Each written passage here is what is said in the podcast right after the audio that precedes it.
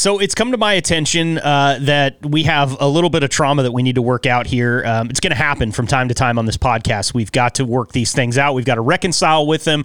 Maria, I understand you had something particularly heinous that you saw happen on the road recently. You would be absolutely right. It was awful. It was actually last summer. Um, and I was driving down a highway in my town and I'm looking off to the side of the road and I see this thing. And I at first didn't really register what it was, right? I know it's roadkill. What kind of roadkill? I have no idea. We've got coyotes, we've got all these kinds of different roadkill around. This happened to be a deer. And this deer, I don't know how long it had been there, but if you've ever seen, like at a party, you have a balloon, right? You have a balloon with confetti in it and people will pop it, the confetti goes everywhere that sort of idea. This deer had been sitting for a very long time in the Indiana July sun and had blown up to three, four times its size, and it just couldn't handle it anymore, right? So I'm like, as I get closer, I Oh see this deer. I'm like, oh no, what am I about to witness? And right before I get up next to the deer, it starts to like quiver almost.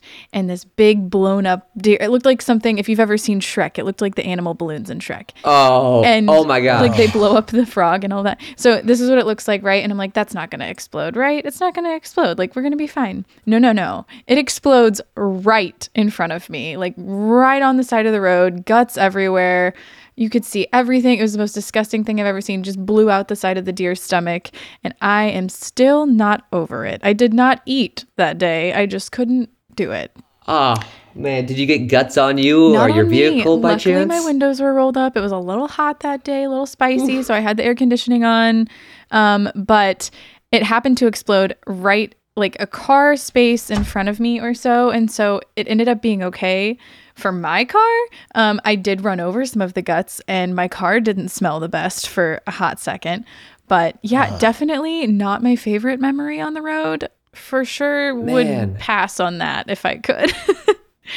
That's I've never really had an encounter with like wildlife like that on the road before besides like bugs, the bug recital in the summer that happens on a country highway. Marcus, have you ever experienced something like that before? Yeah, I did something that kind of traumatized a girlfriend. Uh, I had an old 1972 Chevy. I was driving down the back roads, and uh, this little, it was like a sparrow or a finch or something, decided to try to just kind of dive bomb the truck. And I, I've seen this before, man. It did not take into account the antenna, and the radio antenna cut the poor little thing's head right off. my I mean, just we saw it. And I don't know why, but she looked out the back to see what had happened because the antenna was whipping. I knew what happened. She didn't.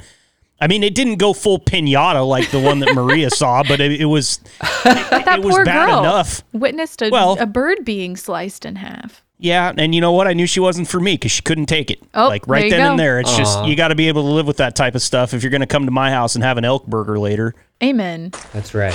Amen.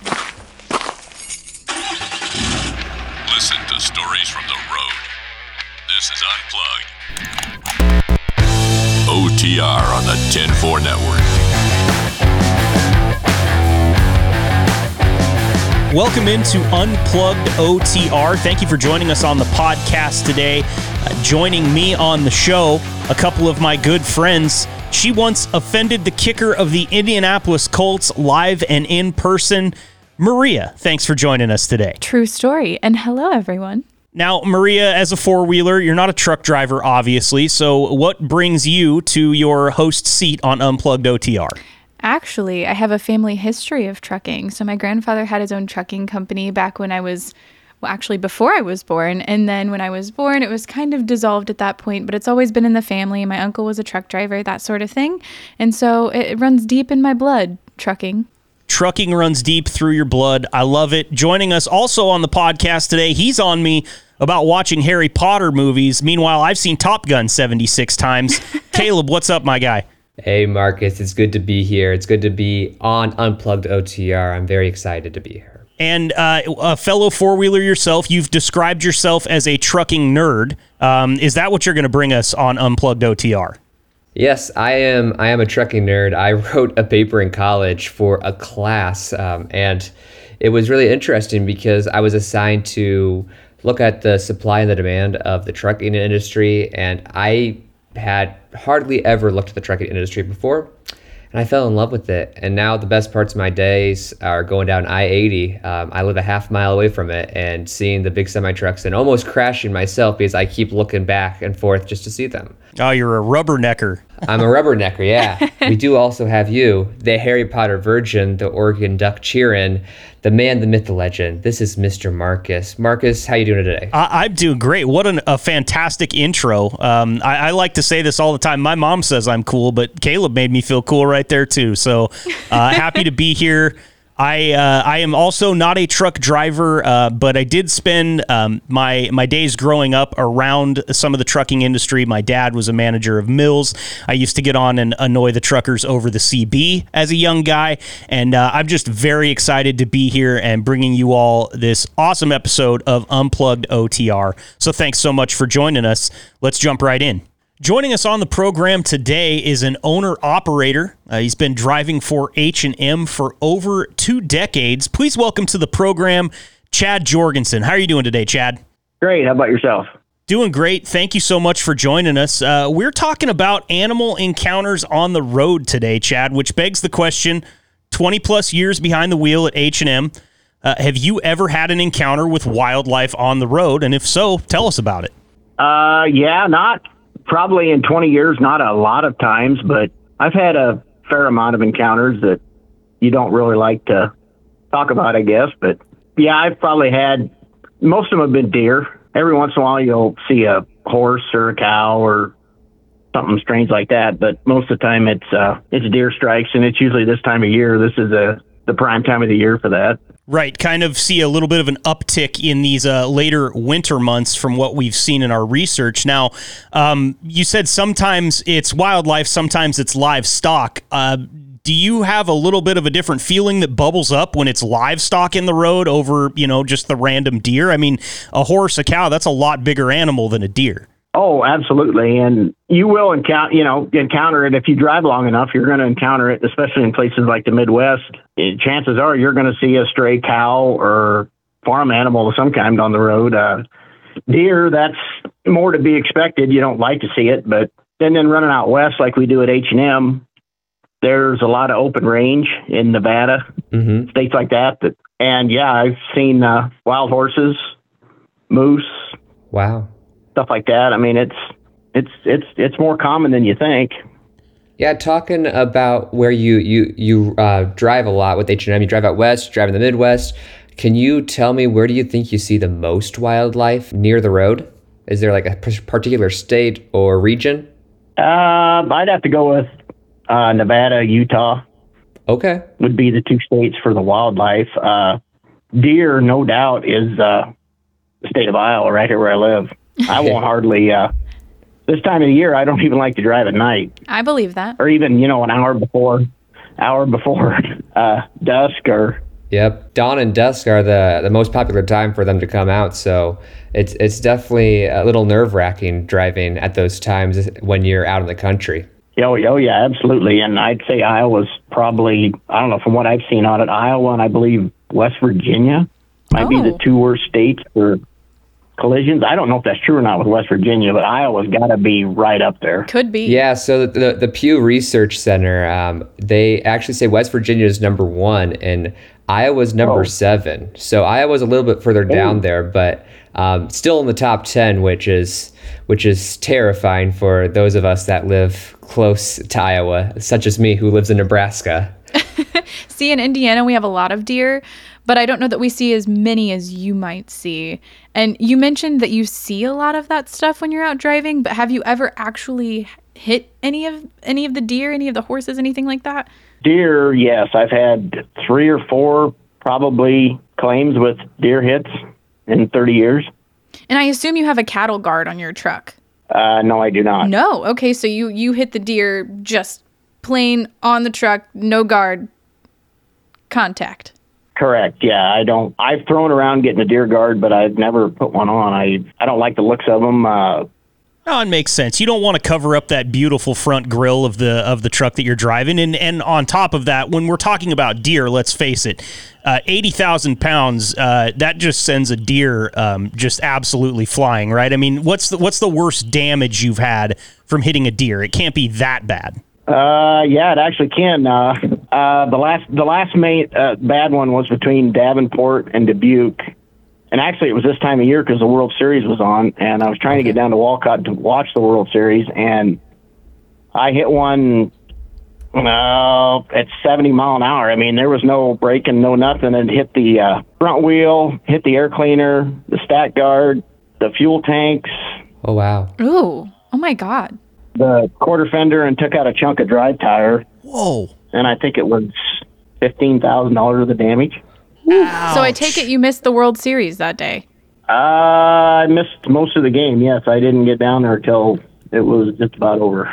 Well, the deer missed the entire game, so Yeah. you're you're doing a lot better than that. True that. That's right. When you say Walcott, do you mean Iowa 80 over there? Uh, yes, Love that truck stop. yeah, the big truck stop. Yep, that's So a very good place for us over there to go to. you said that there was all of this damage. The deer got into all these different pieces of the truck. Say when the animal enters the roadway, what is your protocol? Like, what do you do? What do you recommend other drivers do? How do you handle that? Well, I think you don't. You, you definitely don't want to leave the roadway. Right. Um, braking, braking. You know, your first instinct would be braking and uh, trying to avoid it. But I mean, you can't. Obviously, you can't wreck the truck or run into somebody else. You're going to have to. Eventually, you're just going to have to get through it. And that would, if you got to hit one, you got to hit one. I mean, I don't recommend anybody hits one, but I don't. Re- I mean, you can't wreck the truck. This would be the main thing right there. Absolutely. It's not going to make you go in the ditch or nothing if you do run over it. But now the the the wildlife that could be a different story. But yeah, that's true. Do you normally pull over if you hit something just to check things out right away and make sure everything's all right? oh, absolutely, you absolutely would uh, pull over and make sure everything's all right and at at a safe place, and you know don't endanger anybody else or. Absolutely. Is there like a form you have to fill out for the company when that happens? No, being an owner operator, it's just basically I deal with my own uh, physical damage insurance. So hmm no, it would just be basically that'd be on me. Do you have a good relationship with your insurance guy? I imagine those aren't very fun conversations. No, they're not, but pretty, uh, you know, it's pretty common. You just, I guess you just deal with an adjuster and basically I just turn it over to a body shop or they usually got to hammer it out. But I, I haven't had any trouble on that end as far as that this time of year, if you get, if you have a claim or something and you call in, I've, I've usually always had the operator on the line say, Oh, I'll bet you hit a deer. And They you say, already know. Yeah, I did. Yeah. Yeah, it's real. You know, you know, at this time of year, like, and you were talking about that, it's real calm. You know, it's so common that I looked up actually the number, and it's about 2 million wildlife accidents happen every year. But between October, November, and the beginning part of December, about 35% uh, of those are accounted for. So you're looking at over, you know, probably 500, 600,000 wildlife accidents that happen. Have you ever had a deer just run into you rather than running across in front of you? You hit it with the front of the rig. Like, have you ever had one just come crashing into the side of the truck? Because I've seen this happen a lot, and I've always wondered you've got a lot more vehicle that has to clear past that deer that's very clearly not paying attention. other than the one I described where I basically hit it with the bumper and the, the tire and then it went down the side of the truck. Uh, no, I haven't. And that, that's interesting you say that because even if you have a cattle guard on the front in a situation like that, that does, that does you no good. I mean, and I have heard of other guys, uh, you know, yeah, I've heard of instances where that has happened. Yeah, they're not nature's smartest animal. There's no question about it. True. Not at all. No, and uh, it, it's definitely it's definitely interesting, and I don't know how you really avoid it other than I guess you wouldn't you, you wouldn't drive at night. But I've hit them. I've hit them in the daytime with my personal vehicle. I've hit two during the daytime hours. You know, maybe the middle of the summer or middle of the winter, just in daylight hours. Not with the truck, but with my pickup, I have. You really don't hear about those as much just during broad daylight, but um, that that's really interesting. Well, they're out there. Yeah, definitely. There's there's a ton of them. So we've talked about uh, wildlife, obviously, and how crazy that can be. Um, but besides wildlife, we like to really dig a little bit deeper here on Unplugged OTR and uh, and and ask you about some stories that you might have come across. And uh, before I get into that, real quick, I just want to say if you're a driver out there listening, you've got some stories you want to share with us, you can do that by uh, leaving us a message over at sayhi.chat slash OTR. We'd love to hear from you. Um, but Chad, like let's let's take wildlife out of the equation and just kind of take a view from a thousand feet up. What's the craziest thing you've seen while out on the road in your 25 plus years? Oh, there's there's there's a lot of them. Uh, We've got time. um, I well, it. I guess I wouldn't even know where to start on that. I mean, as far as uh, people you encounter, I, I guess on the on the good side of it, I guess it would be uh, uh, just helping people in general. I mean, people were they're stranded or their waitress is down on their luck. Uh, at a when you're eating and a bunch of drivers get together and help them out. Um, whether they'd have a you know a health condition or a sick kid or um, there was a bunch of us down at uh, Newton, Kansas, one afternoon that we pooled our money together and helped a girl that was a waitress down there and helped her. She had a sick kid and she was taking her kid up to Kansas City to the doctor, and we kind of pooled our money together and and got her some gas cards and stuff from the truck stop so she could, you know, get back and forth and stuff like that. I guess that's That's so kind.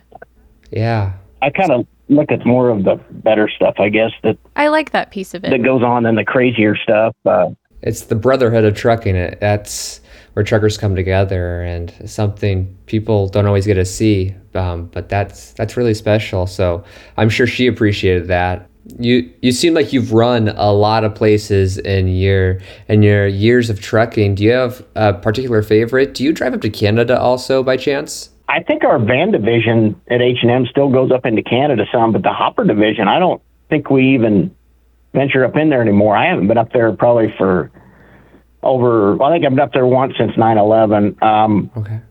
Used to go up there every once in a while with onions out of California, but Okay. we, we don't even do that. I don't think anymore. So I don't know if on the hopper side, I don't know if we even run up there anymore. Huh. Do you have a favorite place in like in your in your years of trucking that you just you just love the lane so much or that you just wish you could drive still or that you still get to drive? Do you have one of those? I'd have to say my favorite state to drive in has always been, uh, for some reason, it's always been the state of Kansas. I don't know why. Oh, I hear Kansas is beautiful. Yes. It's I like Kansas. Now I'm saying that because I'm a Nebraska boy and uh, I it's it's where my sister lives, so I get to go down there a decent amount, but the Flint Hills out there um, in Kansas, they're they're pretty gorgeous, I think.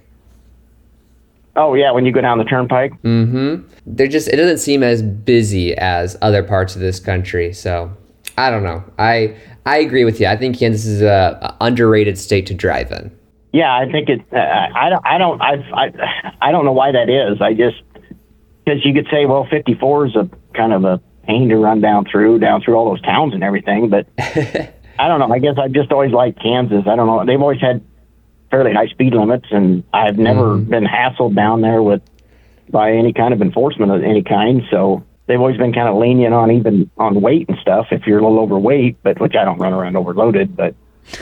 they've always just it, they've always just been good people. I feel like I need to go to Kansas and party. It sounds like you might be able to get away with a few things down there. Well, they say that Kansas. I think Kansas University is one of the better party schools. If you're, I'm a little old for that, but hey yeah, rock chalk, rock chalk yeah yeah. Hey, Chad, have you always been a hopper driver? Did you drive something else before hoppers? Uh, yeah, I spent uh, five and a half years pulling a dry van for a, a carrier out of eastern Iowa, Okay. and then another another gentleman right here at home. In fact, he's right next door here to me. He has a livestock hauling company, and that's how I got started. Was with him, and I decided that wasn't for me. That's how I got started, and then I pulled a. Well, I did a refrigerator trader for about a year and a half. but now you've been at h&m for i is it it's over two decades how many how many years exactly has it been It was 23 years, the first of uh, August. That's oh incredible. congratulations wow 23 years that's that's wonderful How long have you been Um, an owner operator? Uh, 20. It'll be 30 years next year. Wow. Wow. 93. That's a great career. That's a great career that you've built. So tell me, uh, what is it about H and M that keeps you there? You've been there for for so long now. You could go anywhere with your experience. What keeps you at H and M? I think it's the freedom of I can pretty much do what I want. Um, the the lanes and obviously the pay is good. Uh, they're great people to deal with. I just have had very few problems here, and I like the hopper side because I don't have to do the warehouses and stuff like that. And I've gotten used to it, and I, I think I, it's it's more now that I've just gotten into a into a groove like I say, the freedom of it and everything just kind of falls into place. That's great. And how do you feel about John Witzke? He's a, a very knowledgeable um, professional safety director. I would, I mean, he's, he's he really takes his job seriously, and he's fine. And I've I, I've never really ever had a problem with anybody that throughout their whole system or you know any of their any of their people throughout the years. I've never really had a problem with anybody. They seem to have a really great staff. Yeah, they, they seem to have a great staff. We're going to actually be talking to John later on in this episode, so we'll tell him we'll tell him that you you gave him a good word for us. Okay. Oh, okay. All right. Well, uh, if you guys, uh, do you have anything else uh, for Chad here? I, fe- I feel like we've taken up quite a bit of his time at this point. Uh, any questions before we close it out?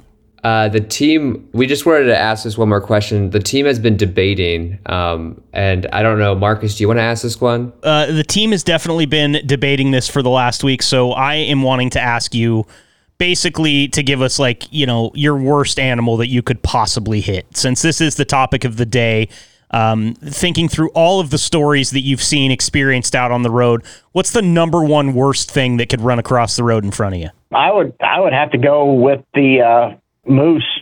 Ooh, a moose. Or I would have to go with I'd have to go with the big one. I mean, That would do the most damage. That would- Yeah, Yeah, they're big, yeah, I would creatures. have to definitely go with that.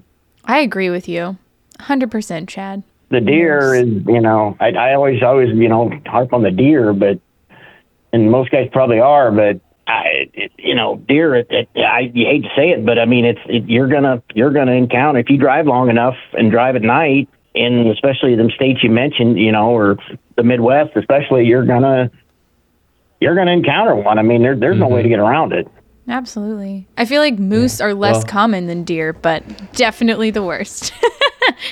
Oh, they, they, they no doubt are, you know, but, and and that's part of running out west. Hopefully, you never encounter a moose. Then we're our, our fingers are crossed for you um, in your future years of trucking because I think that would probably be one of the worst animals to run into. Maybe an elephant, but we don't have those here in America too easily on the road. So Couldn't have unless the zoo gets out. there you go. yeah. Zoo break. Chad Jorgensen, he's been driving for H&M Trucking for over two decades, uh, an owner-operator over there with H&M. Thank you so much for joining us today, Chad, and we really appreciate the stories and all the knowledge. My pleasure, and uh, thank you. Awesome interview from Chad Jorgensen there, uh, talking to us about his experience with wildlife on the road and much more. Uh, once again, if you want to leave us a voicemail, we would love to hear from you. Say hi. Chat slash OTR and tell us your story. Um, we are a part of a Facebook group on, uh, uh, well, I guess most Facebook groups re- uh, reside on Facebook. So, yeah, it's on Facebook you know, I'm, I'm still new at this, you guys, but I, I we we saw just a litany of comments about wildlife experiences over the road, and um, I just want to share with you some of these comments because I, I want your guys' reaction and to talk about. Uh, some of these things that happen to these poor truck drivers out on the road. Um, Michael tells us that an eagle falling out of a tree at two in the morning and crashing through the passenger side windshield of your truck will definitely get your attention, especially when he didn't die immediately. Oh Can you guys imagine God. Having the symbol of this great country fighting for its life on your passenger seat while you're doing 70 miles an hour on an interstate at 2 a.m.?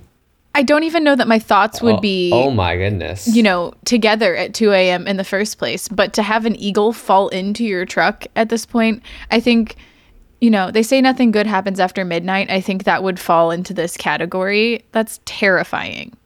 Yeah, that would just catch my attention completely. I I'd be so caught off guard. And also, isn't it like illegal to like was gonna kill an eagle? So do you just have to let it just die? Do you or call would it just be dying in the passenger seat? Do you like what do you do? It's illegal to kill an eagle. Well, let's look at it from the other side. If you save this eagle, do you deserve a Purple Heart or like a Medal of Honor? This is this is America sitting in your dry, in your passenger seat, and I feel like uh, some life saving efforts here ought to buy you a little bit of recognition. I mean, there's only so many of these things. Absolutely. Yeah. Well, we, we we talked about it with Chad. Like, there's a ton of deer incidents, but an eagle is beyond me. I would like to Yeah. know the percentage of drivers that actually encounter eagles on the road because I feel like maybe Michael might be alone in this instance and or probably one of like 5. Well, according to my calculations, oh. I'm just kidding. I have no idea. Oh. we don't have guys. that ready to go for you this time.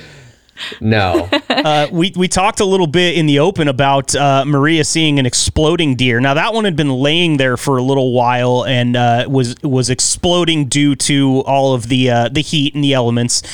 Um, Alex here on this Facebook thread says nothing too bad. I love how he prefaces this. It's nothing too bad.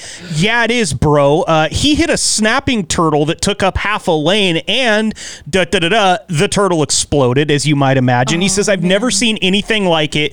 Chunks made it across the median. I was watching it happen in my mirror. So um, at some point in time, we should probably have Alex on to work out his trauma as well because.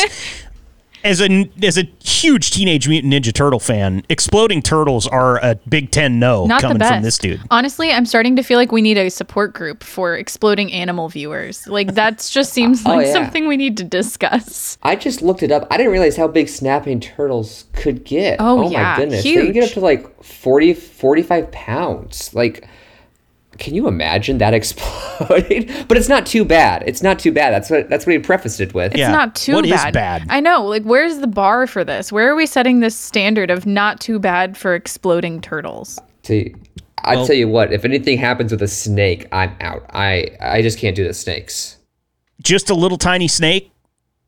No, not not even. I can't do an exploding snake, a snake in the cab. Oh gosh. So if I way. told you that one driver uh, was was driving tandem and riding a passenger seat, when the driver of the truck uh, lowered his visor and a snake fell onto his lap, is that the end of of Caleb's driving career?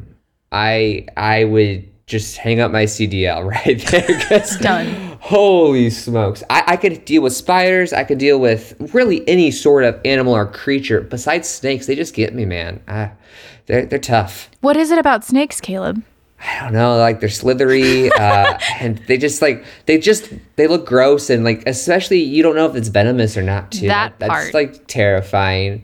Um, yeah. Oh, and they're a sign of Slytherin for all you Harry Potter fans. But Marcus is a Harry Potter virgin, so just like we talked about in our intro. Well, in Top tisk, Gun, buddy. there is one guy that's named Viper, and he's one of the instructors at Top Gun, and he's a damn good fighter pilot. So, you know what? gosh. I, I, look, if we're gonna get into Harry Potter, I got to bring back the Top Gun references. I don't know any other way. Okay, buddy. you know, James here on the Facebook thread didn't preface by saying this wasn't bad. This one actually sounds particularly horrible, not only from uh, just an experience standpoint, but from a financial standpoint. It says the truck in front of me and myself hit a bunch of cows that got loose on Highway 30 in Nebraska. 10 dead cows and two dead trucks.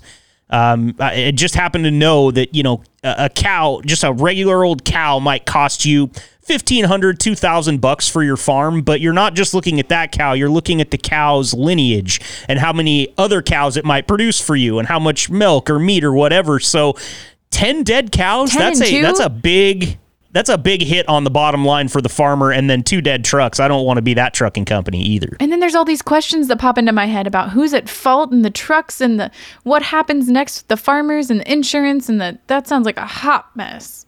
You said that was Nebraska? That was your your home state.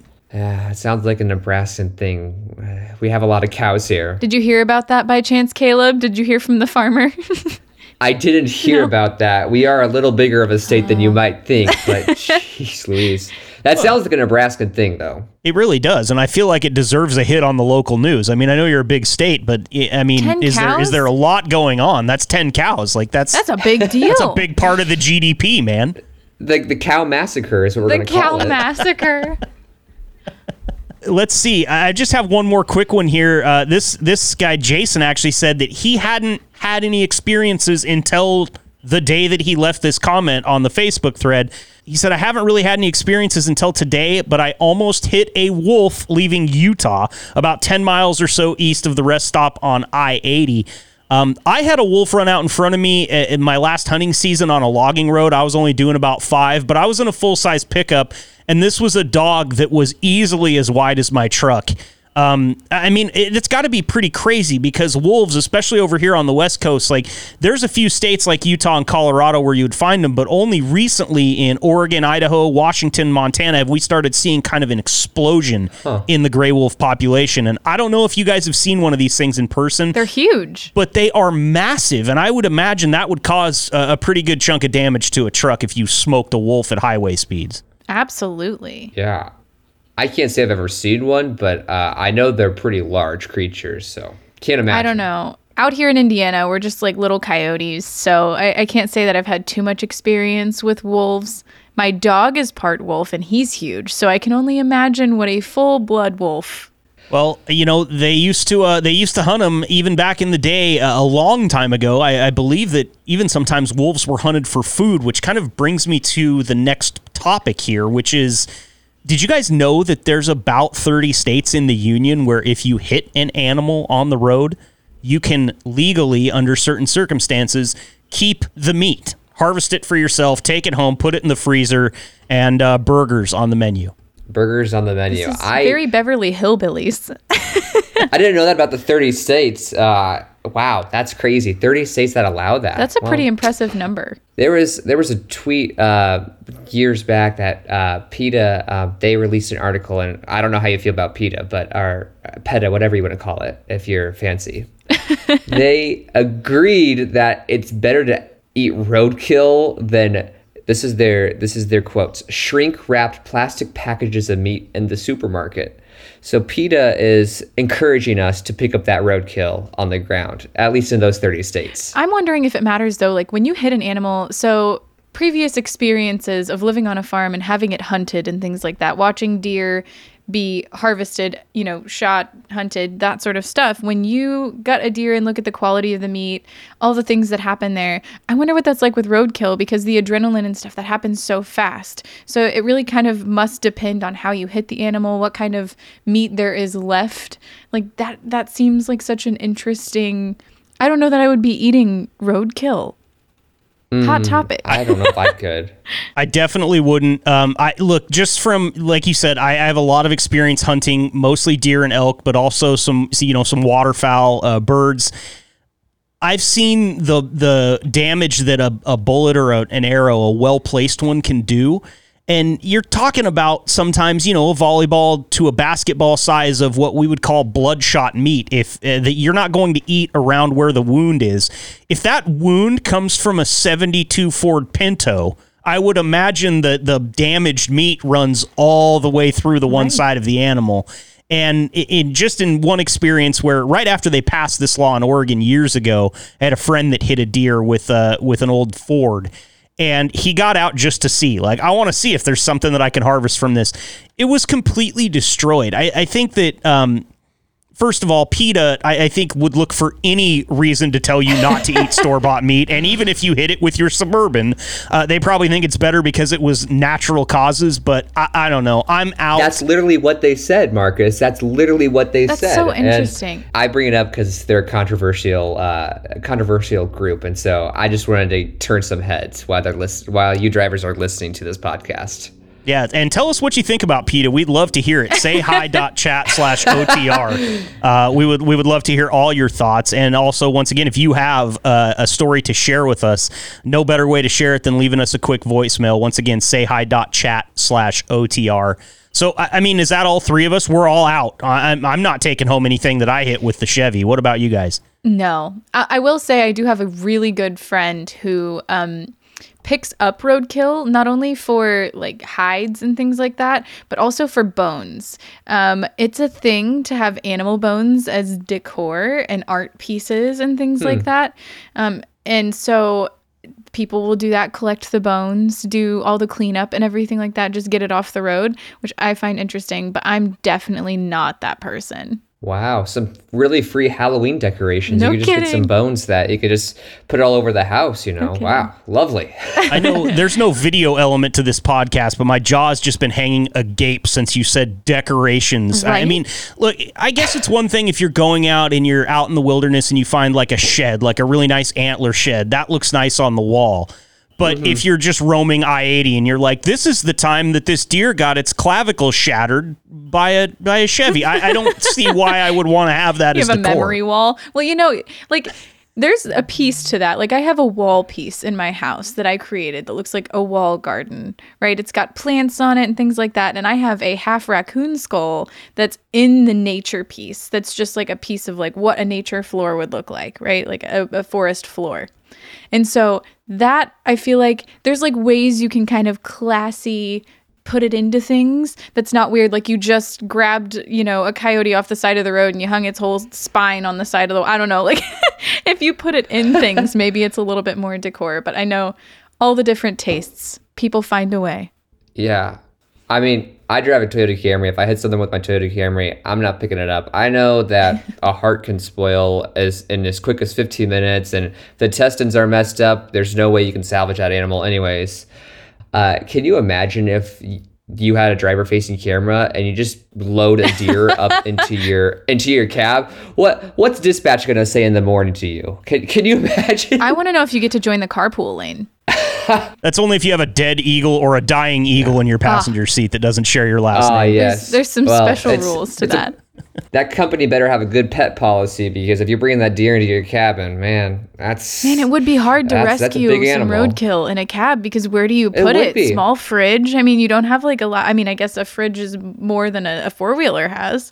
yeah. But don't put it on your bed either because you gotta sleep on that bed. Oh, so like, where do you put it? Well, here's how I will wrap this segment up is by saying, um, you know, Maria and I legally allowed. We can go ahead here in Oregon and where Maria is in Indiana. If you feel the need to grab yourself, a, a you know, a road roast, by all means, it's legal. Caleb, I better not catch you making road jerky because in Nebraska you are not allowed. What? Oh my goodness, that's too bad. Darn it. I'm just kidding. I would never do that. I better call PETA, right? Gosh. Joining us next on Unplugged OTR today, we have the safety director from H&M Trucking. He's been there just a little over 2 years. Pre- please welcome to the show John Witzke. How are you doing today, John? I'm doing great. How are you doing today? We're doing awesome. Thank you so much for joining us. Now, we're talking about wildlife on the road today. And uh, is it true uh, that most wildlife incidents happen between October and December? That is correct. Uh, there is also a period in late February and early March uh, that the wildlife is active. And when we talk about wildlife, we're talking mainly deer. As you mentioned, the October, November, December areas are very active as well. So, yes. Is there something about the uh, life cycle of the deer that that causes it to be during those certain windows in the year? Do you know? Well, it's mating season during, you know, the October, November, December uh, month time frame. Definitely. And, and with that, John, how do you recommend drivers handle those incidents when they're on the road? Is there something that you tell them as the safety guy what they need to do? Okay, so mainly mainly deer strikes happen either at dusk or early in the morning at dawn.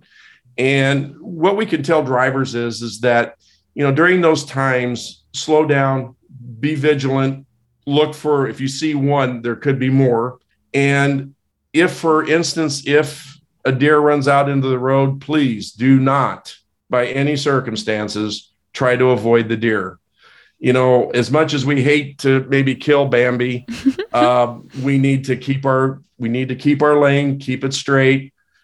Don't lock up the brakes. You hit the animal. Absolutely. I know that might sound terrible to some, but that way you do not risk destroying your equipment, basically getting in a wreck and causing more damage Sure. damage. Absolutely. And we talked to a driver about that actually, and he had the same advice. I had a friend back in high school, actually, John, that uh, swerved to miss a squirrel, went into oncoming traffic, got T-boned, ended up in the hospital for months, and.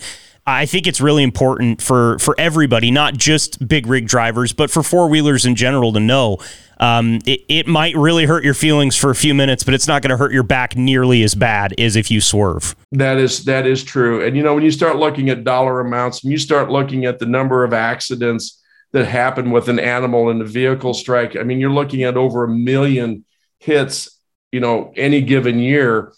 And those those hits cost into the billions of dollars in damage. So you know, it's it's better to take out the animal and than to risk actually damaging the equipment, you know, hurting, getting hurt, getting killed, whatever the case may be. It can be it can be devastating the latter. So as far as like keeping them from hitting things, like being vigilant on the road, is there something specific that you tell drivers other than in the actual instance that there is wildlife to prepare to look for wildlife and be more vigilant on the road?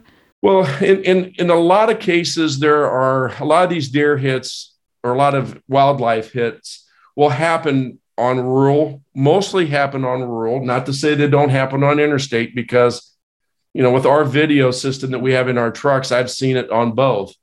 But, you know, mostly in rural areas, you will see signs that will say, you know, wildlife crossing signs and so forth. Be vigilant of those.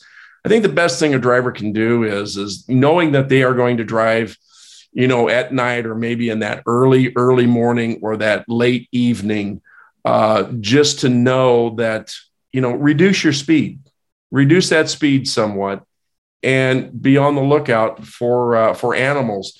You know, you look at different states. A lot of states, you know, you may have like Pennsylvania, Ohio. You might have some of them back east and so forth, where where the uh, wildlife runs, you know, quite a bit. Uh, but Iowa, Nebraska is the same way. Mm-hmm. You know, when you get through the Midwest, you know, farm country, you're going to have wildlife that is going to be in that farm, that farm fields and so forth, looking for food and so forth, and and that. So you got to really be vigilant in those rural areas. Yeah, I've heard that deer deer dance together is a phrase that I've heard a lot. Um, is it is it true that a lot of the accidents happen? They might see uh, they might see one deer and slow down, but then they hit the second deer. Is that is that true? Does that have any truth to it? It is. It is true. Um, I know from my own you know observation, I've seen one deer jump out in front of me, and then there's a second one. Um, we've had people miss deers and then another deer will run actually right into the side of the truck. Oh man. Oh wow. So sounds awful. Unfortunately, deers are not the smartest animals out there, but they have, you know, if you see one, be prepared for multiple or an mm-hmm. additional. So one. as the safety director, you've heard somebody tell you before, yeah, I got T-boned by a deer. Yes. okay. oh no. I have heard a driver getting T-boned by a deer and I've got the pictures to prove it. Oh no! okay. I know uh, a cattle guard or a deer guard wouldn't save you there, but does H and M have have them on their trucks usually? Um, cattle guards or deer guards? All of our vehicles are equipped with cattle guards. Okay. So those cattle guards do help quite a bit. Um, that's the purpose of it. Okay. Mm-hmm. Um, if a deer runs out in front, you know, chances are it's going to hit that. They're going to hit that area of the front end, and it will save the radiator, the grill. Mm-hmm. I mean, you might get some cosmetic damage to some of the underneath and so forth, but chances are that vehicle will still remain operational. Um, another little thing that I've seen cars do sometimes, and I'm not sure if this is legit, but have like have you ever heard of people putting like deer whistles on their semi trucks ever? Uh, yes, I've heard of the deer whistle thing. Is that legitimate? We or do is not that have not? that on our vehicle. okay. I didn't think so. I don't know if they are hundred percent effective. Mm-hmm. I mean, it's giving out a noise that you, we cannot hear, but a deer will pick up. So it may work. I don't know. I don't have any real experience with them. Here's my only real experience with them. It comes from a completely different segment. Uh, I'm an avid uh, outdoorsman and a, and a hunter, and when I hunt deer, I'm as quiet as I can possibly be and they run as far away as they can. So it's counterintuitive to me. I'm thinking if you want the deer away from you, you just got to be quiet, muffle that engine noise, and then they won't be anywhere to be found. Man, that seems to be the way, doesn't it, Marcus? well, the Tesla truck is coming out. Well, who knows when? So maybe there's your chance. There you go. So when an H&M driver does get in like a wildlife accident, who goes out to help them? Do they have to file a report? I'm I'm assuming, but um, what does H&M do for the driver? Okay, so on all vehicle accidents, whether it's wildlife, regardless of what the situation is, I'm notified. Okay. Okay. The shop then will get notified as well. So if it's a deer hit, if the vehicle is still operational, we'll have him take pictures, give me the location, tractor number, trailer number, uh, load number, location, time, that type of thing, we build a we build a uh, a claim form.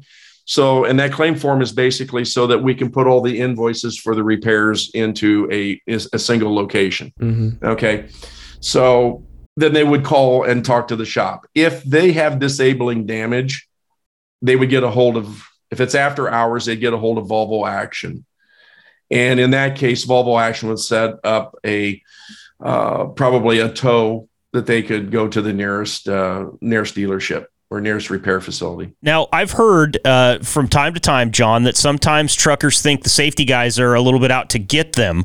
Um, it, what do you have to say to that as a safety director, somebody that deals with this every day? Is there a little bit of a stigma there that, that you're the bad guy and they're just trying to keep out of your hair, or uh, do you guys have a good working relationship? What's what's your take on that? Well, you know, safety has gotten a bad rap from a lot of uh, truck drivers that have, especially that have worked in mega carriers, because they lose touch with who that driver really is. You know, there's a lot of carriers that say we're a family oriented carrier. I really can honestly say that H&M is that carrier. You know, early in my career, I, I with H&M, I learned that very quickly that we really do care about the driver. And I care about what happens to that driver. When I'm in orientation, I let that driver know that, you know, the safety department walks a very fine line. Our main objective is to keep you productive, yet keep you compliant with the law, because we know that those wheels need to turn. We know that those drivers need to make money. We want to make money as a carrier, Mhm. but there's also a cost to that. And we have to make sure that we're compliant so that we can make that money and keep those drivers compliant. A lot of drivers will say, How can I trust you? Or, you know, I'm a little bit leery of that safety department. I said, Just look around at our operation. When you walked in, did you see offices with people behind closed doors? Did you see those types of things? No. I sat out on the floor. Dale Cook, who's our executive vice president, sets out on the floor. James Fonda, who's our president and owner, sets out on the floor. We have a very much open door policy. We talk to drivers as they come in. They feel comfortable with H&M. It's just how we're set up. So when I say that I really do believe that we are family oriented, I think drivers really find that out that we truly are. That's great. I can tell I That's want to drive for H and M right Me now after too. hearing that. Here we come, John. Are you Yeah. ready? yeah. Well, uh, just make sure you got your CDL and everything looks good, and we'll put you in a truck. Deal. We we don't we do not have those, but well, can can you make an exception maybe? well, no, can't have any exceptions. I mean, that's where the law is. I mean, when you think about it, the safety department's almost like the law enforcement of the carrier, so to speak. Mhm. We have to make sure that we're abiding by the law. Yeah. Okay. Yeah. So that's one of the things that I tell them. But I said, if you ever have questions, if you need help, we're we're a phone call away. We're here to help you. We're here to support you. We don't want you to fail. If we fail you, if we fail the driver Yeah. and the driver fails, we fail Uh huh. as a company because we can't we cannot allow a driver to fail. So when we've been talking about safety and wildlife now, have you has any driver ever just hit something like what's the worst encounter you've heard of a driver having with wildlife? It could have been a deer, it could have been a moose. I, I mean, we heard Chad Jorgensen talking about how moose would be the worst thing possible to hit on the road, but have you ever heard of anything like that happening? I, I have. I'm glad you asked the question Okay. because I have heard of one, and it was before my time at H and M. But I also got involved in a little bit of the cleanup on the the uh, the claim side of it. What happened is, is we had a particular driver that was on a rural area highway and in a free range zone. Oh no. Okay. So you've got cattle that just wander out into the roadway. So the driver was driving in early morning. Okay. And the sunlight got in the driver's eyes, didn't see the cattle crossing the road. for whatever reason. The driver did not maintain lane and just hit what was in the road. The driver veered off the road and took out about 15 to 20 cattle, Oh my gosh. laid the truck and trailer over, destroying not only the tractor, destroying the trailer and the cargo contents. Oh no. So when you say to hit the stay stay your lane, you know, you can try to stop, lock up. I wouldn't advise that. Try to brake hard as much as you can without losing control and hit the animal. True, hitting a cow or a moose or any of that sort may do some more damage than a deer, okay, because they're heavier, quite a bit heavier. Absolutely. Especially if you hit 15 to 20 of them. My goodness. but to take out to to leave the roadway to swerve leave the roadway that person not only endangered maybe other traffic endangered themselves serious injuries can happen in a tractor trailer accident of that magnitude so you got to really really be careful you know the the natural instinct is to swerve avoid but you have to be as you're trained as a professional driver you stay steady hold the wheel take them out and hope for the best okay Yeah. My steer, goodness. steer straight. John.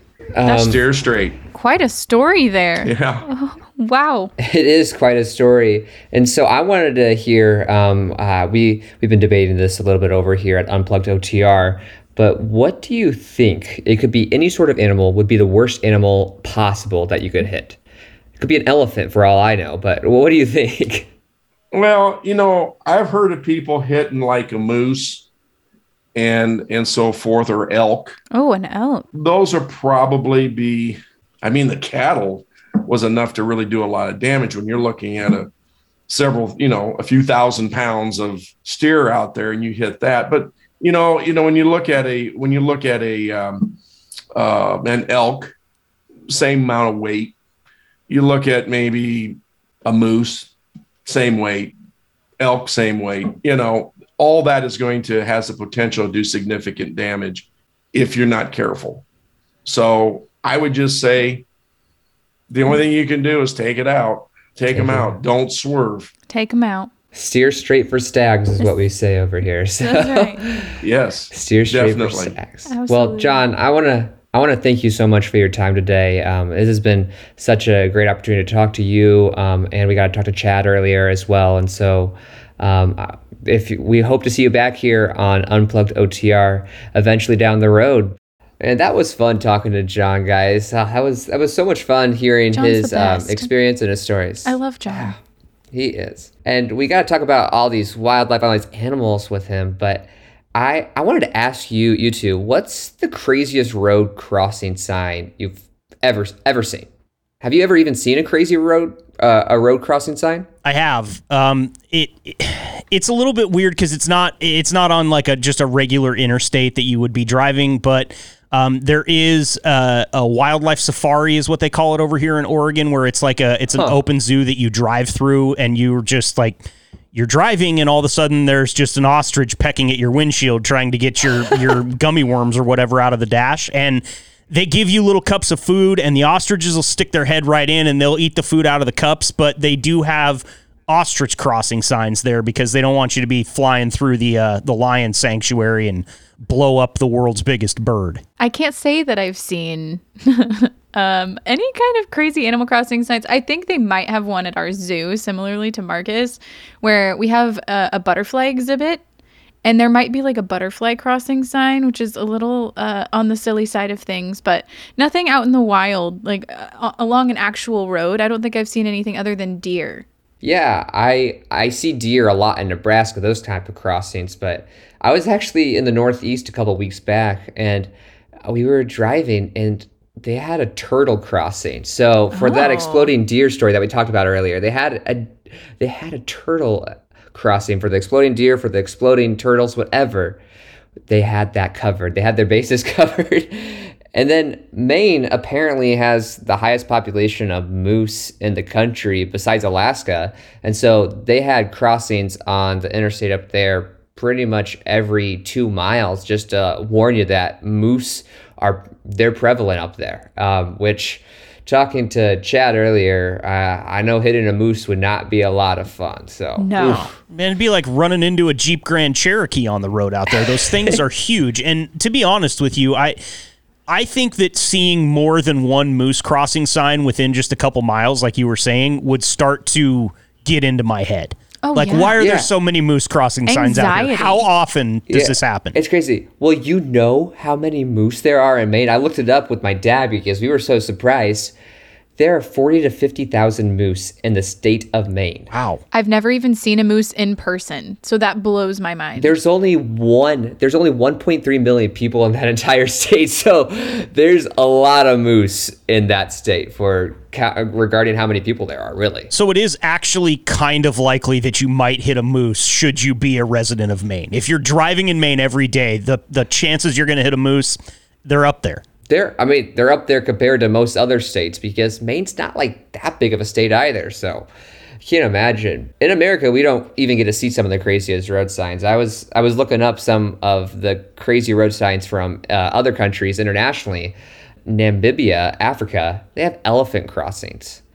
Can you imagine you just turn in the corner and then you just see like a a large elephant just sitting right there? My question becomes if you're in a four wheeler at this point and there's an elephant crossing sign, do you just like drive real slow and drive under the elephant? Because you're not, I mean, you hit an elephant, you hit its leg and you're like, you're bouncing off the elephant. You're, you're not, your car is done. The elephant's like, oh, that kind of hurt, you know? Mm-hmm. I don't know. Am I the only one thinking that maybe? I mean, elephants are really smart, right? Can we put like an Isuzu Trooper crossing sign in the elephant road? Because I feel like Oh. that's like uh, one of those two things is not coming out of it looking very good. And my guess is the elephant isn't that one. Flip it on them. They are Yeah. smart. They remember everything. Yeah, it's crazy. And then like Australia has kangaroo crossings as well as koala crossings and uh, camel. I didn't even realize there was camels in Australia, but they also have camel crossings in Australia. Can you imagine so- hitting a camel? Like, what would that That's that? like a moose with 60 gallons of water in its gut. no like kidding. it's just, I wouldn't. Yeah, no, no, thank you to the camel. and it'd Uh, probably spit no on way. you if you didn't kill it. You get out to check on it, like I'm sorry, Joe Camel, and it just spits in your face. I'm wondering if I'm the backing kangaroo's gonna you. fist fight you. Like you hit a kangaroo and he's ready to go. Yeah, it's crazy. And they also have wombat crossings in Australia. What even is a wombat? Anybody know? Aren't wombats pretty small? Aren't they? They're they're They pretty are. like medium to small animals that are more on like the I don't know. Would you say Marcus that they're more like a groundhog shaped animal? Yeah, yeah, smaller uh, even than like a raccoon, which amazes me that they've got signs because you know raccoons lay Yeah. along the highways just like uh, ornaments, and uh, it's, if they're gonna have wombat crossings, you would think, okay, maybe they have a lot of wombats running into the road. And before we get too far away from it, how do you sleep at night after you hit a koala? You can't. I'm never Yeah. sleeping again. you can't. They're so cute. Forever plagued. Well, if you're a trucker in Australia, you seem to have to deal with the most, at least. Um, everything's trying to kill you, though, in that country. It seems like. Uh, whenever I see, like, have you ever seen spider season in that country? It is mortifying. They also have a lot of snakes too, and we know how I feel about snakes. yeah. No, thank you to the snakes. One last one that I'll tell you tell you all about. Uh, they have a howler monkey crossing in Belize. Oh, Wouldn't you Howler hear them monkeys. first? no kidding. Those things are loud. they're loud, but they're kind of terrifying creatures too. Like they go after your face. That they know they're smart enough to know that when they're going up against a human and the human is threatening them, they go after your face and they tear your eyes out. So Oh my um, god. This is why monkeys terrify me. I'm not a monkey. You don't like snakes? Monkeys are the top of my list. Wow, monkeys. Well, don't go to Belize. And it's not all monkeys, but definitely monkeys in a general sense. They're just too human like. that's uh, what I think would mess me up if I hit one. Is it like I just see this thing standing up on two legs and looking at me right before I plow into it, and once again, don't know that I'm sleeping after that. It's too close to me. You know, it's like a couple Yeah. clips of DNA away from being a Marcus standing there. Well, speaking of seeing something on two legs standing in front of you, um, I lied to say that I have not seen a weird crossing sign. There is a crossing sign in my town for Bigfoot. Wait, actually? Yes, and I don't know. n- Now, I can't say that the state encouraged this. This could be just some random Joe Schmo, but there is a Bigfoot crossing sign, and I cannot imagine hitting Bigfoot. Just bring some beef jerky and you two can be friends even if you hit them. So There you go. Yeah, that's that's all you need. don't let this be an indictment on the leadership of Indiana. But if it wasn't uh, the people that run the state that decided to put that sign there, I don't think you're getting my vote next next voting cycle. I think that you need to be doing Yeah. things like that. More Like, Bigfoot you know, crossing uh, signs, please. Yeah, I mean, let's have a little fun with it. We've got all these state funds. Let's spend them on something that makes me smile. Yeah, amen. Yeah. Well, if you're if you're an American trucker, an Australian trucker, or whatever, if you're seeing a Bigfoot sign, we'd love to hear if you have seen any other signs out there that we haven't mentioned. And so leave us a voice memo at sayhi.chat slash OTR. Again, say it with me, everybody. That's sayhi.chat slash OTR. Thank you all for listening to Unplugged OTR today on the 104 Network. If you uh, love this episode, please subscribe to future episodes because we'll be releasing them weekly in the coming future. Be on the lookout for any wildlife since we talked about it this week, and we know that October, November, and December are high, high wildlife months. And so please be extra careful and extra vigilant um, and stay safe, drivers, um, whether you see a turtle crossing or a deer on the highway. And a special thanks to Chad and John for sharing their insights. This is Unplugged OTR, and we hope you have a great rest of your week. Bye bye. Thanks for listening to Unplugged OTR. Remember to tell us your stories at sayhi.chat forward slash OTR. Again, that's sayhi.chat forward slash OTR. Or find us on the 104 Network social media channels. If you want to hear more about driving jobs at H&M, find them at hmtrucking.com or on Facebook. Tune in next time and keep the shiny side up, drivers.